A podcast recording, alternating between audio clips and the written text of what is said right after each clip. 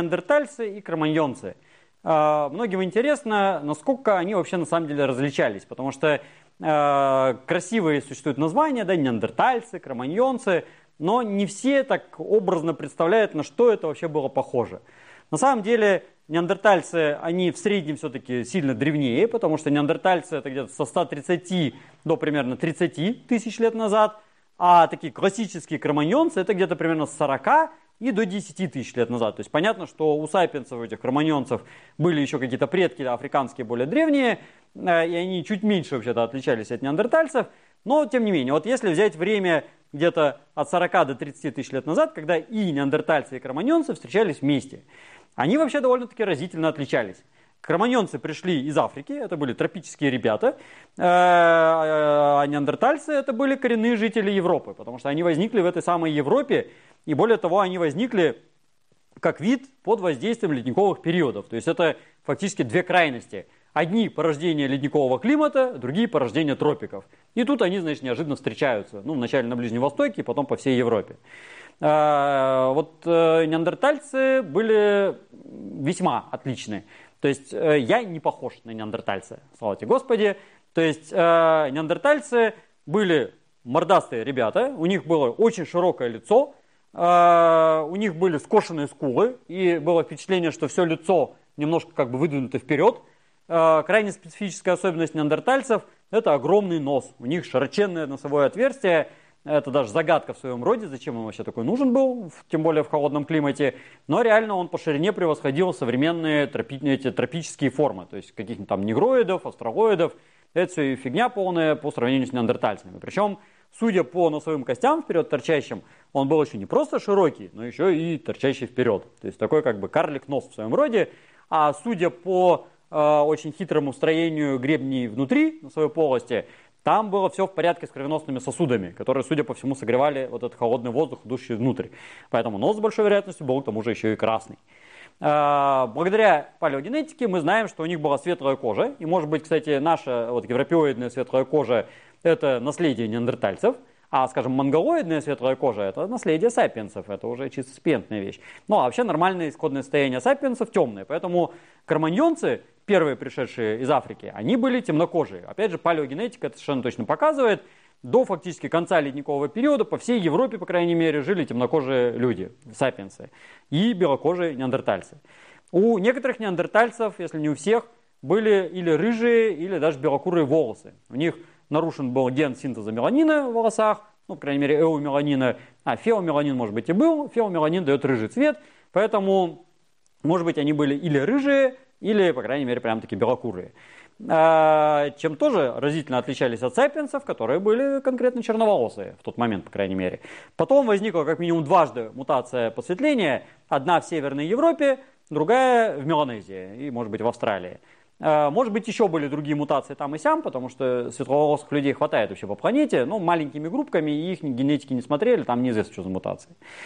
А, неандертальцы имели очень мощное телосложение – они были широкоплечие, и это особенно наглядно, если мы смотрим на скелеты женщин-неандертальцев. Допустим, неандерталка Ля Ферраси-2 имела длину ключицы больше современной европейской мужской средней. То есть больше, чем в среднем у мужчин-европейцев. Ну, я как бы далеко не самый широкоплечий европеец, ясное дело, да, у меня там сильно меньше средней. Но у неандертальцев было вот только вот, не уверен, что в кадр сейчас влезет, э, при росте метр шестьдесят. То есть на самом деле это такой более-менее квадратный формат. А, и а, кости неандертальцев имели очень толстые стенки и очень маленькую полость внутри с костным мозгом, что, может быть, кстати, создавало им проблемы для кроветворения. Но сама вот эта большая толщина стенок вертикальная, э, ну вот э, компактного слоя кости, говорит о том, что и рельеф мускульный, который на костях есть, говорит о том, что у них, вероятно, было повышенное содержание мужских половых гормонов. И гормональный статус Елена Николаевна Хрисантова еще давным-давно реконструировала с великой точностью э, по вот их телосложению, да, по здоровенным челюстям со скошенным подбородком, по вот этим вот костям, по огромным ключицам, по ребрам, которые треугольного сечения и такие бочкообразная грудная клетка здоровенная, э, по широким тазовым костям. Э, видно, что у них с гормонами все там бурлило как надо. Более того, повышенное содержание мужских половых гормонов, судя по всему, было не только у мужчин, но и у женщин, потому что и женщины такие же были на самом деле. Ну, широкий таз женщине даже хорошо, потому что можно рожать детей сразу с такой головой, а у неандертальцев с головой было все в порядке, у них там надброви, затылок, и у детей там уже такое все было. Но а, другое дело, что если у женщины много мужских половых гормонов, у нее еще другие изменения происходят. То есть, например, она будет говорить вот таким вот голосом, у нее будет расти, ну, может, не как у меня, но, в общем, такая вполне себе щетина, она будет немножко такая мускулистая и э, как бы такая вот суровая бабища. А, а, кстати говоря, не исключено, что у некоторых мужчин, неандертальцев, был перекос гормональный немножко как бы в обратную сторону, что мы видим благодаря находкам черепов с э, внутренним лобным гиперостозом. То есть это такое гормональное заболевание, которое э, в качестве побочного эффекта имеет разрастание костного слоя внутри черепа. И, в принципе, это как бы по черепу видно. И вот этот внутренний лобный гиперостоз, он есть и у женщин неандерталок, и у мужчин.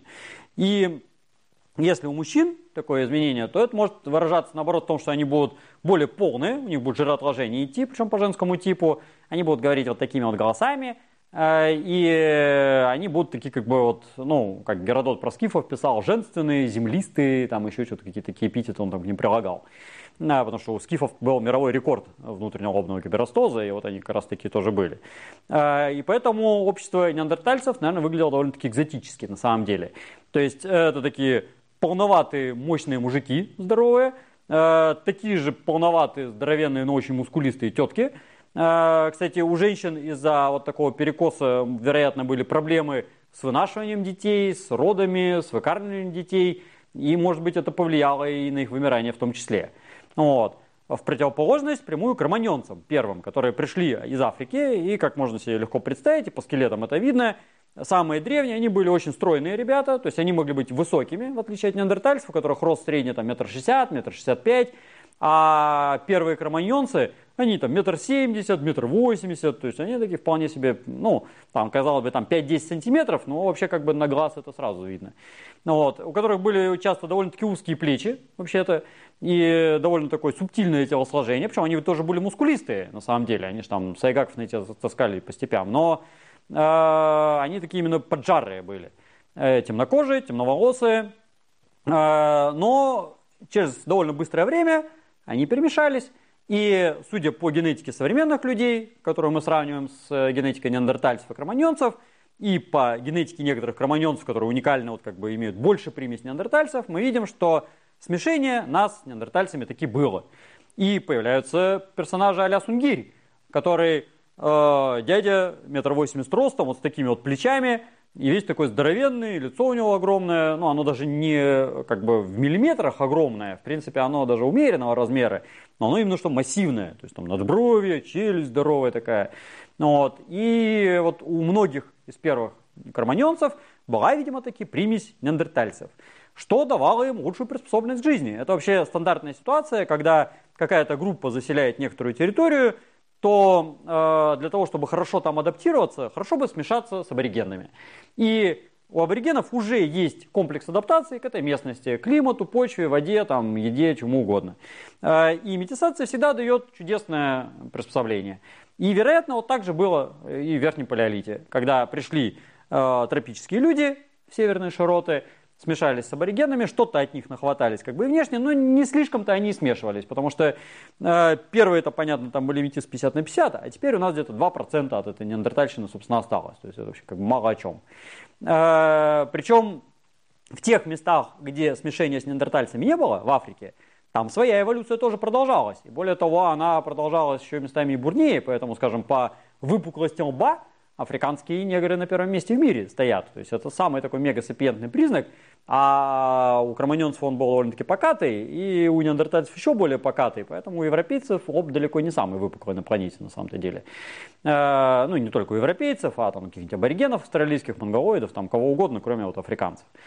Э, насколько э, люди верхнего палеолита и неандертальцы Э, придавали значение вот этим разительным отличиям друг с другом, да, одни стройные, тощие, темнокожие и с лицами примерно как у нас, а другое дело, здоровые вот эти квадратные неандертальцы, жирные, кстати, судя по некоторой генетике, они еще и лосоватые могли быть, именно такие склонные к ожирению. Ну, там вопрос, сколько им давали, как бы, сколько они могли нажраться, но тем не менее. И вот э, разница была очевидная. Но другое дело, что сами кроманьонцы были очень разные. То есть разброс изменчивости по кроманьонцам, э, он больше, чем между самыми различными расами современного человека. Э, и поэтому, когда кроманьонец встречал кроманьонцев из другого племени, Э, который, по сути, к другой расе относится, да, это как примерно современный европеец увидит австралийского аборигена говорит, елки, какая разница, да. Ну, то же самое, как австралийский абориген увидит китайца, скажет, да что ж такое вообще, человек ли это? И, соответственно, также и кроманьонец, встречавший другого кроманьонца, говорил, ё-моё. Вот, и потом он встречает неандертальца, и тоже, ё-моё, как бы, да. Ну, и какая разница, вот этот странный кроманьонец, не такой, как я, да, этот неандерталец – для них с некоторой вероятностью разница была, в общем, не принципиальная. Э, и практика межрасовых браков, которая известна вот по современности, показывает, что э, когда доходит до метисации, все эти межрасовые различия становятся вообще ни о чем и вообще в расчет не берутся ни разу никак. Поэтому медитация шла чудесным образом, скорее она определялась просто культурным уровнем, как бы ограничения на нее. Потому что все-таки у кроманьонцев культура была другая. Кроманьонцы, например, любили украшения, а у неандертальцев их было очень мало. И поэтому, если кроманьонец видел человека без амулетов на шее, ну, он думал, что-то какой-то он, наверное, неправильный, там, духи его не берегут, да, и стоит ли с ним дело иметь. Ну, вот, ну, это так, образно, но вот что-то примерно, психология первобытного человека, надо думать, была примерно такая. То есть они больше внимания обращали, скорее всего, не на лицо, и не на внешние да, признаки, там, бородатость, там, какой-нибудь еще что-нибудь такое, а на какие-то культурные вещи. А, и в последующем, по мере того, как уже кроманьонцы расселялись по всей планете, где-то эта изменчивость еще больше увеличивалась, по мере того, как они заселяли новые области и адаптация их куда-то там заносила. А с другой стороны, где-то она и уменьшалась, потому что с того момента, как люди стали переходить к производящему хозяйству, их стало много, какие-то группы резко выросли в численности и поглотили вот эти э, мелкие, вот это великое разнообразие прошлого. И чем дальше, чем больше развивались способы общения и передвижения, тем больше все перемешивались, перемешивались, и потенциально современное человечество имеет шанс смешаться до некой абстрактной гомогенной массы. Но на практике я сомневаюсь, что такое будет в ближайшие там, много тысяч лет, потому что все-таки планета велика, и вероятность добраться там куда-то, она, в общем, неравноценна совершенно. А, так что наши предки от неандертальцев отличались достаточно основательно, но не факт, что слишком много сами этому внимания придавали.